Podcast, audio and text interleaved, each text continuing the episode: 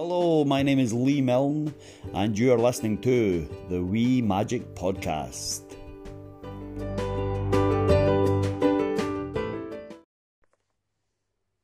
Well, hello again. Thanks for listening. This is the Wee Magic Podcast. My name is Lee, and today we're going to talk about something that might be a little bit controversial. I'm not sure. But snobbery and the elitist cliquiness, um, arrogance of some performers and creators and magic. So, let's get stuck in.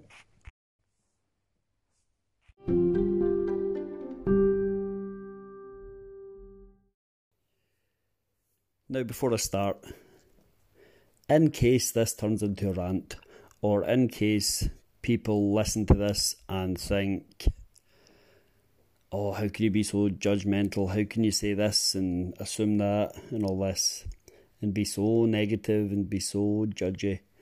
No, no, no, no, no, no. I'm just saying it like I see it, okay? Also, before I start, I want to say that most people I have met in magic or through magic have been great. There have been so many people who are really nice, really helpful, really pleasant and friendly. And believe it or not, even online, that's the case. I mean, I firmly believe that in the world, most people are good. You'll always get the bad element. You'll always get people doing things they know they shouldn't be doing. There'll always get people doing things, you know, the wrong way, whether that's out of malice or not. There's always that element, that negative element. But I do believe most people in the world are good at heart. Sometimes people do the wrong thing to show off. Some people do the wrong thing because they think it's funny or they think if I put this person down, then it'll make me look better. It doesn't. It has the opposite effect. It makes you look worse. But, like I say, most of my outlook on life, and if you know me, you'll know this is true. My outlook on life is majorly positive. Despite everything, I believe there's more good in the world than bad.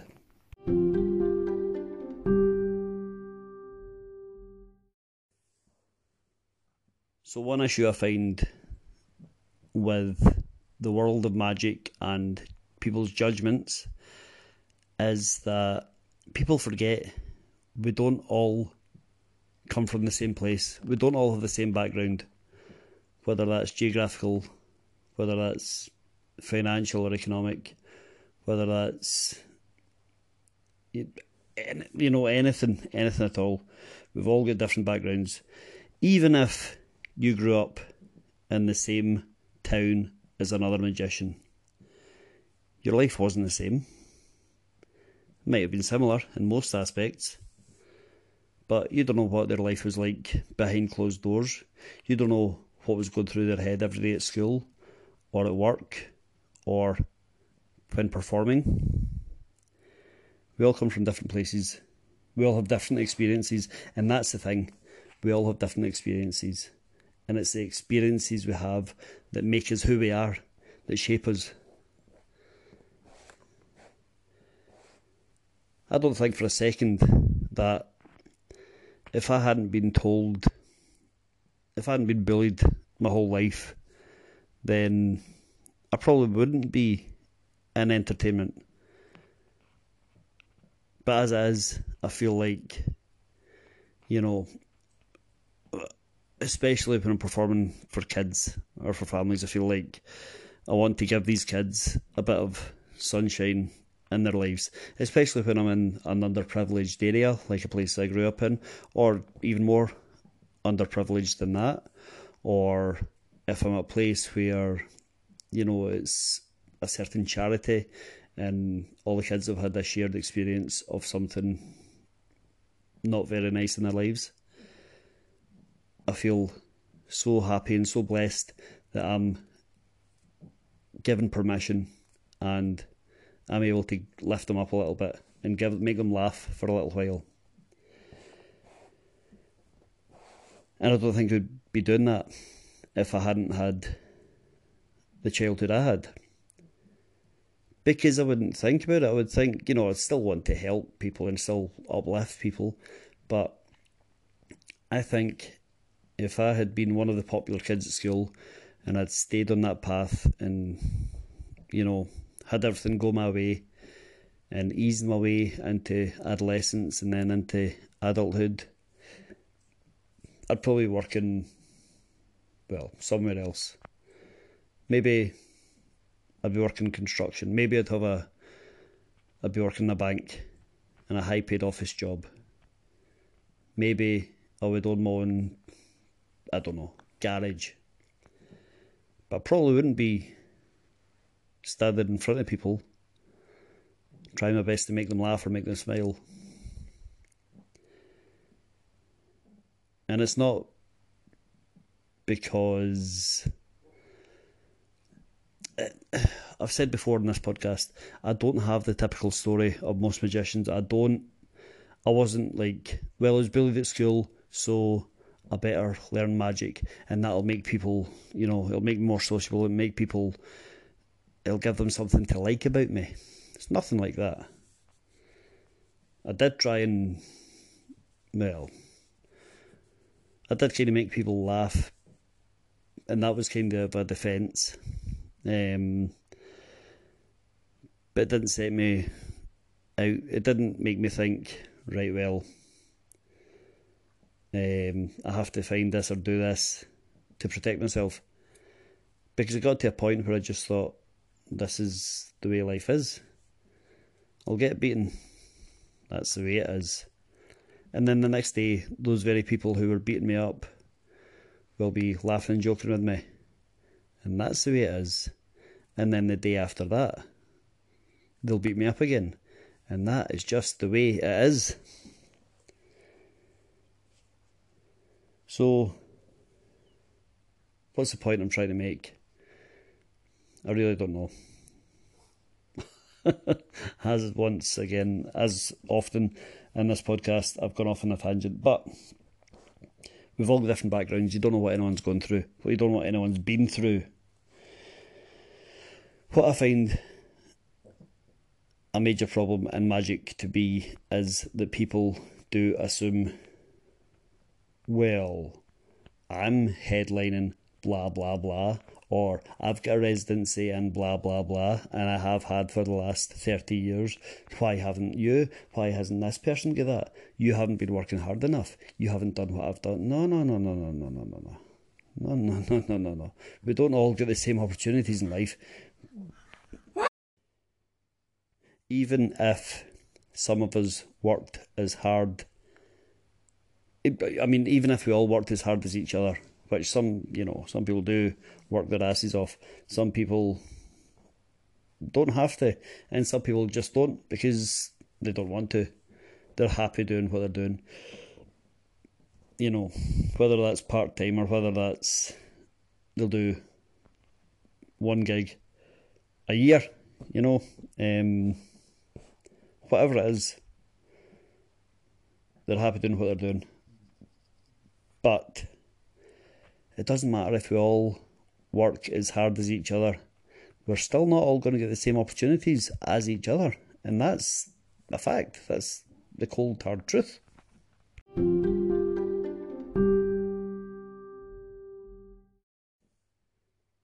For example, someone living. I don't want to use myself as an example um, because I am. I live in a tiny little village in the middle of Scotland. Tiny, okay, and if I didn't drive, I'd be pretty much stuck living here. In fact, years ago, I lived here at a different address before I moved out and moved away and stuff. And at that time, I didn't drive, and all I could do was work in the local shop because there was a bus service back then, but it was intermittent. Um, so I could get a bus to somewhere, you know, and work somewhere, but I would be out all day until I could get a bus back. So if I get a job working in a shop or something in one of the bigger towns, I could get there. Say I started at 9am, I'd get there for 9 and I'll work until maybe it's part time, I work till 1 o'clock, or it's full time hours and I work till 5 o'clock. I can still be hanging around waiting until 8 o'clock at night for the next bus back to this village. It's a bit better now. Not much, but a bit better now um, with public transport. But back then, that's the way it was. And yeah, if I didn't drive now and I lived here, I couldn't be a full time magician. There'd just be, it'd be too difficult. Anyway, but let's make someone up. Frank.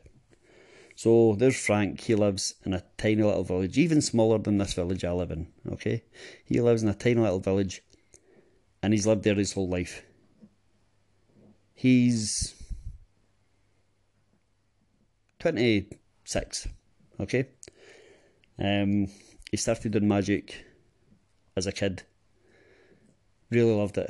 Really got into it. Showed his friends at school. Showed his teachers Everyone said, "Oh, this is you're very good at magic. You're great." Blah blah blah. Time goes on. He's sixteen. Leaves. Well, he stays on to school. Leaves at eighteen, um, and he gets a job, whether in this tiny little village or you know a few miles out. Gets a little job and then decides, "I'd love to be a full time magician." So he saves up and he gets a car and he can travel. He can go all around the place doing magic. So he does. He travels to the nearest town, six miles away, and does magic every now and again because they have a hotel in this town.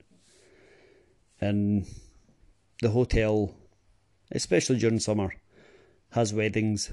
So he does wedding, he performs wedding magic at those weddings. Every now and again, um, a pub in another small town will say, We're having a family fun day, or a, you know, a night for the kids. Can you come and do some magic? So he goes and does that. Um, and he goes to another town. Uh, oh, you know, so imagine someone living in a tiny little village. Not, I'm not going to use me as an example, but imagine someone living in a tiny little village in the the the arse end of South Wales, okay? And they work hard at magic, they get good, and then they decide I want to be a gigging magician, I want to do this full time and they find they can, but it's hard. It's really hard. They have to travel a lot. They have to drive a lot um, to different venues for weddings. They have to travel a lot, and they have to take kids' parties as well as weddings. They have to take um, corporate functions. They have to take. They don't really get the option to turn down gigs because it's a rolling source of income. But they live in the arse end of nowhere. And that's their only choice. But they're doing their best to make it work. And it's kind of working. It's not going to make them so much money they can retire early. It's not going to make them a well known performer But it's going to make them a better performer every single gig because that's what happens. Let's fly across the map to London. Okay, South London. Someone there decides, I want to be a full time magician. Okay. Walk. Walk half a mile, you'll find somewhere to perform. Walk half a mile the other way, you'll find somewhere to perform. Sneeze, someone will ask you to perform. Do you know what I mean? I'm obviously I'm being a bit facetious, but the point is, if you're living in London, of course you get so many more opportunities than someone living in a tiny little dot on the map. Of course you have, and it's absolute arrogance that says that makes you say, well, you should be doing as many gigs as me. You should be performing the same types of shows and events I'm performing at. It's not that easy. It's absolutely not that easy.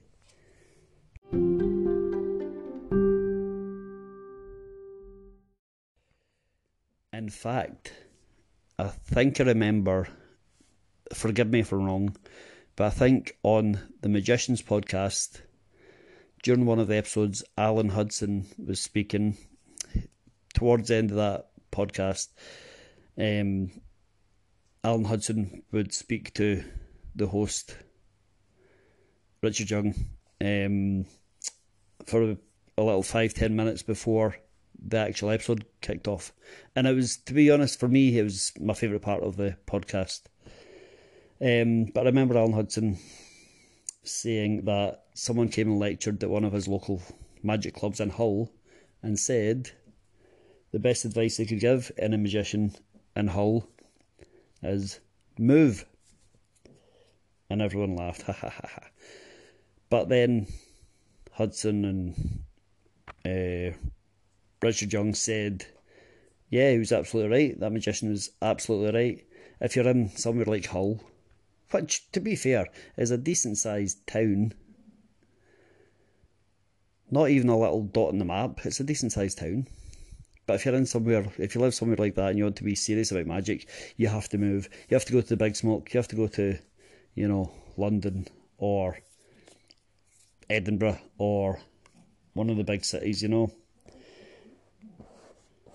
That's all well and good, but not everyone has that opportunity. Now, when I was 16, I walked out of school, and within the next, well, 18 months later, I was gone. I had left my little hometown and I had joined the Royal Navy. And I was only there for a couple of years. Then I came back for a year and then left my hometown again and went to the South England for a couple of years and then I came back for a couple of years, and then again I left and I went to Channel Islands, and I lived there for four years. Then I came back and I moved to Edinburgh, and I left, and I came back and I moved, and I came back and I left, and I always ended up coming back. But I was lucky. A lot of these times I moved were for either a career or for the career of the person I was in a relationship with at that time. There was no way, no point in my life up until, you know, the last five years, eight years maybe, that I could have said, okay, I'm going moving to London. I'm going to do it. Because it's not, I'm not Dick Whittington. People don't just move to London willy nilly. You need money or you need a job, or you need someone who'll put you up for a while. But unless you get, let's face it, financial backing, you're not just moving to London. And I know plenty of people who have moved to the big city, who have moved to London, and, you know, there's no way they just decided on a whim. I'm just going to do it. I've got fifty pounds to my name. No, no, no, no, no, no. You've got someone helping you out, or you've got you know you've got savings Either way, good for you. Do it, enjoy it. Excellent. But just don't expect that everyone and anyone can do that. Do you think when I left school, if I said to my mum, I'm going to move to London, she would have said, Good luck. I'll see you soon. Because she was working a minimum wage job, raising two kids on her own. She couldn't help me out. I worked from the day I left school every day until, well, a couple of, you know, months here and there throughout the last, the following 20 years where I was unemployed. But I worked pretty much full time from the day I left school until I became a magician. and that's the truth. And now I still work every day, but in a different way. But even then, at any time during those 20 years, I don't believe for a second I could have just said, I'm going to the city, I'll be back when I'm rich. It doesn't work like that.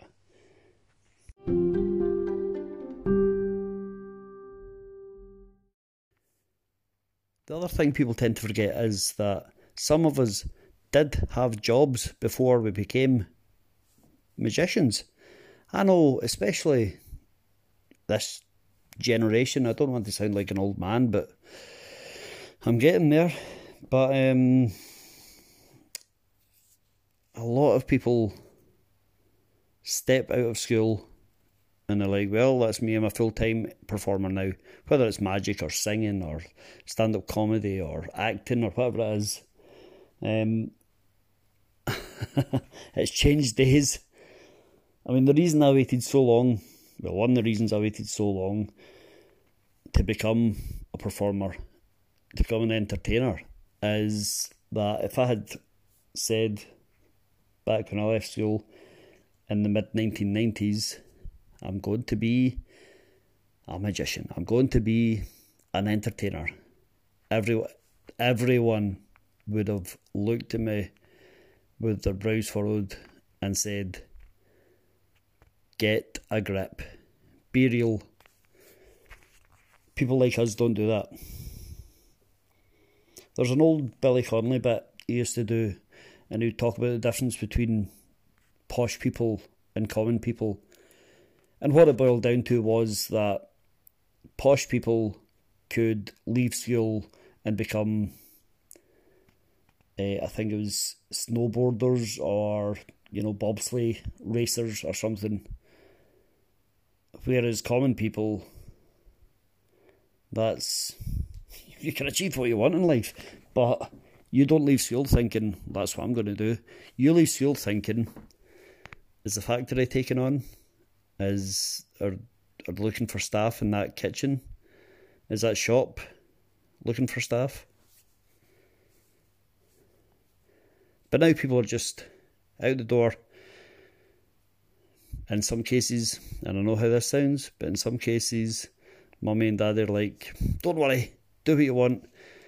We'll back you up. Here's 10 grand to get you started. Or we'll buy whatever you need to keep you happy. Or, you know, just go for it. If it doesn't work out, don't worry. We'll pay you, you know, we'll pay your way um, and make sure you're okay until it until it does work out. Or until you decide you want to do something else. You want the best microphone for singing? Here it is. You want the best, I don't know, equipment for magic? Here it is. Well, a lot of us never had that. A lot of us had to have jobs when I left school. Like I say, in a shop or a factory or a, a, a kitchen or whatever. And again, it's something that a lot of people forget or overlook or ignore. And it's, I mean, I'll, I'll be honest, The jobs I've had have made me a better performer than I would have been if I had just stepped straight onto a stage or straight into a restaurant with a pack of cards. Working in pubs, working working pubs especially, but also working security, working retail, working in factories with like the most sarcastic people you'll ever meet. These all make me they've all shaped me and made me confident and made me able to talk to anyone from any background at any occasion. Except at Blackpool, of course. That's this year was better, but yeah, I've spoken about that before. But yeah, don't forget people have had a history before magic.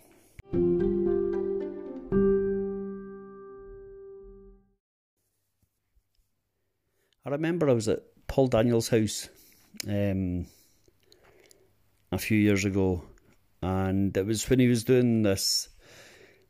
You could pay, I can't remember if it was two hundred and fifty pound or something like that. You could pay him um, and spend the day at his house with some other magicians, and spend the day discussing magic, learning magic, talking about all sorts of stuff. And it was good. And the reason I could go at that time was because I worked for a bus company. This is when I was just getting serious about magic. I worked for a bus company and I got free travel. So uh, sat on a bus all night from Glasgow to London and then I got out and I went and found Paul Daniels' house and I tapped his door and he answered and he went, Not today, thanks, and closed the door. and I was like, you know, a nervous laugh, but thinking, I hope he's not serious. but he opened the gate and said, Come in, come in. Um, very friendly, great day. But during that day, um, there was one guy, there were maybe six or seven of us, all guys in this group. Um, Debbie McGee was there. She came in and said good morning, and then she left for the day. Um, the rabbits were there, and Paul Daniels' nephew came in, said hello, took a rabbit, and left. Like okay, um, but yeah, good day. But there was about six or seven of us anyway, and all sat in these in his house talking to Paul Daniels, listening to his stories, talking magic, talking job, and there was one guy and he was just like just arrogant. It's the only way I can describe him. He was a prick. Is another way I can describe him, but I'll use the word arrogant, okay? Um, and he was like, "Oh yeah, I just, I just live a couple of miles up the road. Um, you know, decent, a nice part of, of town. Um, and in the morning, everyone seemed fine. Everyone seemed happy enough, friendly enough. But as the day went on, he got more and more arrogant. And I said something to Paul Daniels, something about um, a show I had coming up, and I was going to do paper balls over the head for the first time. And this guy was like, oh, gave this pretentious, arrogant laugh. Um, and he said, I can't even remember the words, but it was something derogatory, as if I would never be able to pull off such a such you know an intricate trick. I was like, right, it's paper balls over the head. I'm doing, but um, but yeah. And I looked at him and I thought, I'm going to knock you out, yeah. Anyway, and what I thought, and it's the same thing when I met a certain someone as I was going into the magic circle one night well, me one night I've been to the Magic Circle. Again, I went there because I got free journey, uh, free travel from Glasgow with the company I worked for. And travelled all night, spent a day walking around London on my own, just walking around looking for, you know, stopped for breakfast, stopped for lunch. But walking around, a tropical storm started, just torrential rain. So I went into a cinema watched one of the worst movies I've ever seen in my life. Some sort of Exorcist film. Fell asleep. Um, and then it was time to go to the Magic Circle. And it was a night for the night for Poppy, it was called, I think. Um, and there was this young girl who they were raising money for. And um, Dynamo was there, which is why I wanted to go. I saw it advertised on Twitter and I thought that sounds amazing. Dynamo will be there. James Freedman was there, Man of Steal. Laura London was there performing. Uh, great, great stuff. And one certain performer who has been well, who I've said in the past has blocked, who I've blocked on Facebook because they just just so negative and arrogant all the time towards me. Um, this person walked into the magic circle as I was standing on the steps waiting to get, or standing by the door waiting to get in. I was first in the queue, and I said to this person, "Oh, hello." Their name, and they said, "Oh, um." Do you have the Premier tickets or the standard tickets? And I said, oh, just get a standard ticket. And this person went, oh, well, you won't be seeing me tonight, uh, and walked off. And I thought, well, that's a shame that you're like this in real life. Anyway, that person, I don't see anything from them anymore, which is which is pretty great. Um, but it was the same thought I had with this guy in Paul Daniels' house, I was thinking, who do you think you are? I mean, seriously, who do you think you are? And I still, I think that about a lot of performers, and I've always thought it about like actors and um, singers when you see them in interviews. Big famous names, most of them they come across well. They, you know, they're especially in more recent years a lot of them are like friendly and you know doing their best to be nice, doing their best to be likable and liked by their fans, by the public, by the interviewer. Um, but it's like uh, Snoop Dogg, Snoop Doggy Dogg, to give him his full name. I remember seeing him interviewed on a TV show, and something had happened I think that the show, whatever show he was on, was running late, running behind schedule. So when they cut to him, it was like three minutes later than it was supposed to be, and he was going on and on about how. What are you doing, keeping me waiting? Why are you keeping me waiting? Do you know who I am? Do you know how important I am? Um, this is this isn't the way you treat someone like me. And I thought, what an arse! What an absolute arse! And always, you know, you get the occasional personality like that. But Magic, it's too small a community. It really is. And there's there are very few names big enough to act like that in Magic. Not that anyone should act like that, regardless how big they are or how important they deem themselves to be. But it's in the world of Magic, maybe David Copperfield, David Blaine, um, maybe Derren Brown. Who else? I mean, Lance Burton, Criss Angel. Outside of them and maybe one or two others, you're not that big, you know. You're really, even if you're earning millions of pounds a year, even if you're a name everyone in the world of magic recognises, you're not that big.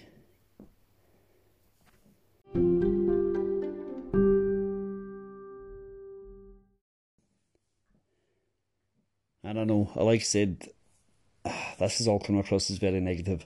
I do happen to think most people are nice, and most people I've met in magic or through magic, like I said, are great. From the hobbyists I've met at Blackpool or at events, or even like when I'm working a restaurant and someone will say, "Oh, I do magic, um, just as a hobby," you know. Brilliant. Right up to big, big, big names. Um, when I met Jay Sankey and I met Matt King and Michael Ammar, and they're so pleasant and friendly.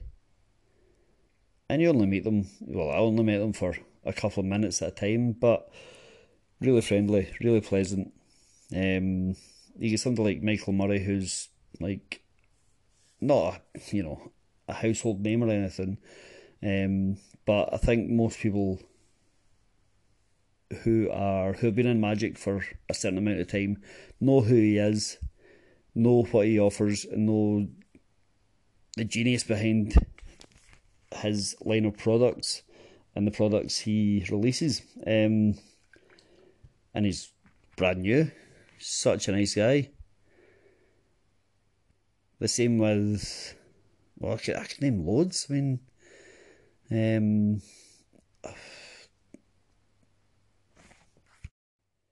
I could name loads, but I'm not going to.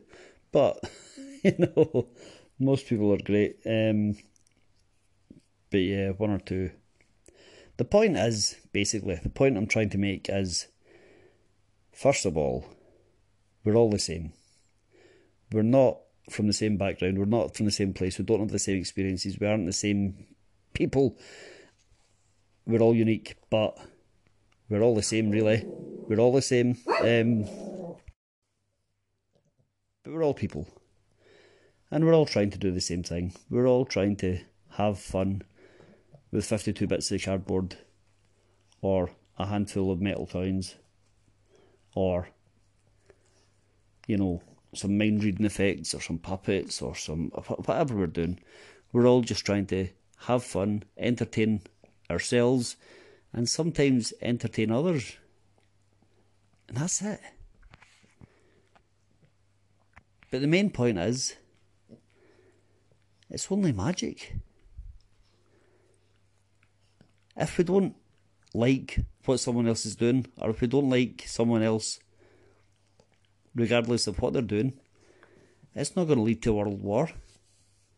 It's not going to lead to, I mean, hopefully, it's not even going to lead to a fight outside a pub.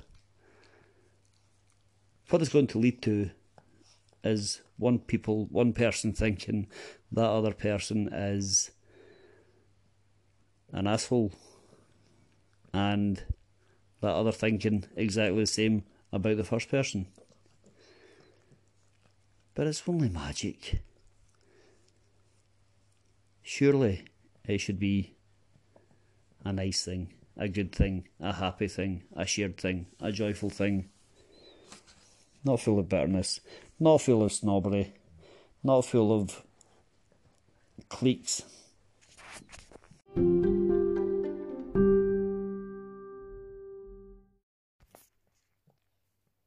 And I won't speak too much about cliques because I have before saying that when you go to a convention and you've heard these people you've heard these people online or um, videos and stuff saying come and say hi, come and meet me, we'll always have time to say hello, we'll always have time to greet you, we'll always have time, you can come and sit with us even, you can come and be our friend for the weekend and then you get there and you find out well, that's not really practical. You don't really want to interrupt a group of people when they're deep in conversation. Uh, but also, sometimes when you do, they're like, "Oh yeah, yeah, I just have to go. I just have to. I'm just heading out. Sorry, uh, but I'll see you around." Or, "Oh, sorry, I'm saving that seat for someone, but I'll see you around." Or, you know, just no, no, I don't want you to sit with us. You can't sit with us. We're the mean girls of magic. Job. Sit where I want. And magic clubs as well. I mean, I'm not a member of any magic club, but that's mainly due to geography. If I was closer to one of the Glasgow or one in Edinburgh clubs, I probably would have joined because I know um, I, I follow them on Facebook, and they put on some great stuff, some great events, and they have club nights and they have like social nights. And from what I can tell, most people there are brand new. So I probably would, you know. Um, as for the big one, I'm not really that keen on joining the big one. Uh, I did have, and it's nothing against anyone who is, it's nothing against the organisation itself. I did have an audition which went fine a few years ago during lockdown. Um, I was, yeah, I saw something I shouldn't have because two people were sitting speaking to each other and to me. So on my video screen, I could see two people, and they could both see me, and I'm guessing they could see each other. I don't know. Um, and there was a text bar at the bottom, which I don't think I was supposed to see, because one person said, "Hi Lee," blah blah blah blah blah blah blah, and then I saw text across the bottom of the screen saying. I'm supposed to speak first! Exclamation mark. About fifty exclamation marks. I was like, oh, okay. Seems a bit petty, but okay. I mean, that's um, fine. And then uh, the interview went on, the audition went on, and it was okay. And it was told, right, well, you could work on this, but um, you'll find out your results in a few days. Found out my results, yeah, all good. You're invited to, uh, you know, officially apply or officially audition or whatever it is, I can't remember. But I was invited into an apprentice Facebook group, which was great. But in that group, I saw so much bitching and backstabbing and politics. And I thought, you know, for the amount of money I'd be paying every year, this isn't for me. This, I mean, A, I would never go to the big one. Well, very rarely. And two, it's this is like the House of Commons, man. This is childish stuff, and that this this is just my experience. I know there's a lot to be said for that particular organisation, but there's also a lot that didn't appeal to me, like I said. And also, if you won't let in two of the biggest names in Magic, then I think that's that's a big strike against it. They revealed magic. No, they didn't. But they did. They revealed it. No, no, no. They showed how they did a certain piece of magic, and then they showed that they weren't revealing anything because it did not matter if you knew how they done this, because the way they did it was so incredible and so good and so entertaining that no one's going to be able to stop it and watch it again and think, okay, well, I'll do that. No one's going to be able to think, oh, yeah, yeah, I know how you do that certain piece of magic. It's, it's not magical, it's because they've done this and this and this. No one can retrace the steps. But hey, someone said no, and the organisation, all these years later, with new leadership and new um, rules and new progressive thinking and you know all this stuff they're like oh well we, we can't change the old ways. Right it's you're not in ancient rome. You can do what you want. But you won't because it'll upset the older mm, the I don't want to say older members because that sounds like it's an age thing but I mean, it'll upset old school magicians. I mean, again, also listen to the Magicians podcast when Richard Young interviewed uh, Dom. What's his name? Dominic. Hmm, I don't say Dominic Wood. I don't know if that's right. The man from Dick and Dom, who was a magician, and when he speaks about why he left the big organisation. I was like, yep. Sounds about right.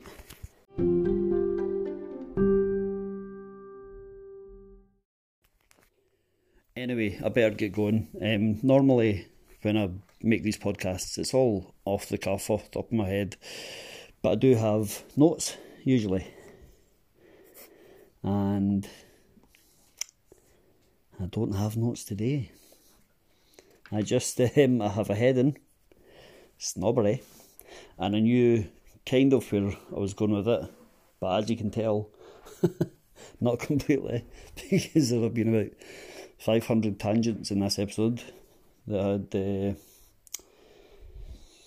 you could say they were unnecessary, because they were. But I'm going to go. But thanks so much for listening. I really do appreciate it. If you listen to one episode and never listen to any other episode, well, first of all, don't make it this one, but but it means the world to me that you give up your time to listen. So I hope you will listen to more, and I hope you'll drop me a little message on Facebook or on Twitter or on whatever you want.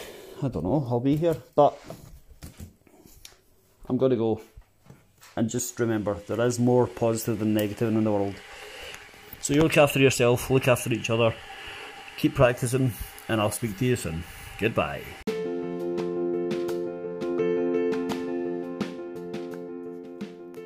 thanks once again for listening. My name is Lee Milne. You've been listening to the Wee Magic Podcast. Keep in touch, and I'll see you next time.